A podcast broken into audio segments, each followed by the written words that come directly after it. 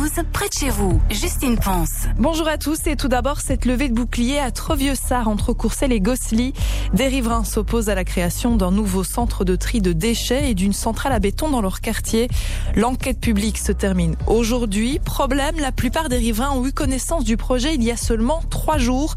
Ils s'inquiètent des nuisances que pourrait occasionner ce centre de tri. C'est le cas de Walter, il habite juste en face du terrain concerné. C'est inimaginable de pouvoir penser à créer un tel centre ici de tri de, déchets dangereux. On a déjà ici le, le, centre de broyage de matériaux qui est à 100 mètres, qui nous pollue déjà pas mal, et vient nous installer ici en face un centre de, déchets dangereux. On va avoir de l'amiante, du bitume, il va y avoir euh, une centrale à béton qui va faire des, poussières, 100, 100, 130 camions qui vont décharger qui vont faire des poussières. Je ne comprends pas comment on ait pu imaginer cela aussi près des habitations. Euh. Interview de Marc de Moustier, le collège communal de Charleroi prendra position fin avril.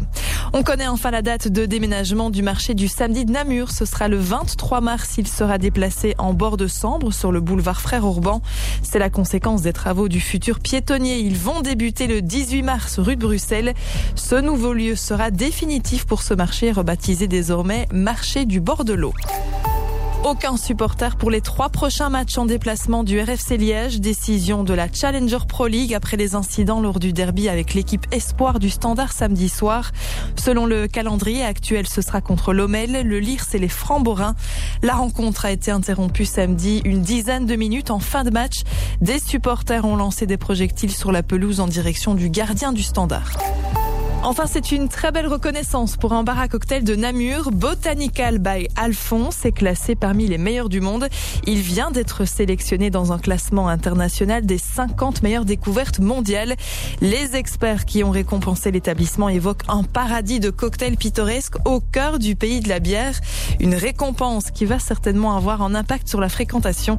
Valentin Norbert, le copropriétaire du bar. On a une partie de notre clientèle qui est une clientèle internationale. 15-20% de, de nos clients, ça va des gens euh, de passage, des Anglais, des Allemands, des Français, peu, des gens de partout. Et puis on a évidemment le locaux qui font la force évidemment de, notre clientèle. Ben, le fait qu'on apparaisse dans ce guide, en fait, tout d'un coup, ça, propulse vraiment le bar au niveau international et ça nous amène beaucoup plus euh, de clients euh, étrangers euh, qui sont de passage ou qui font trajet pour nous, même s'ils sont pas exactement à New York, ils font trajet pour nous pour venir euh, goûter nos créations. Donc c'est vraiment trop génial. On compte pas nos heures, c'est une bonne tape dans le dos. Un mot de la météo avec le retour d'un temps sec pour ce mardi. On commence la matinée sous les nuages et puis le soleil sera plus présent au fil de la journée. Comptez entre 5 et 10 degrés côté température.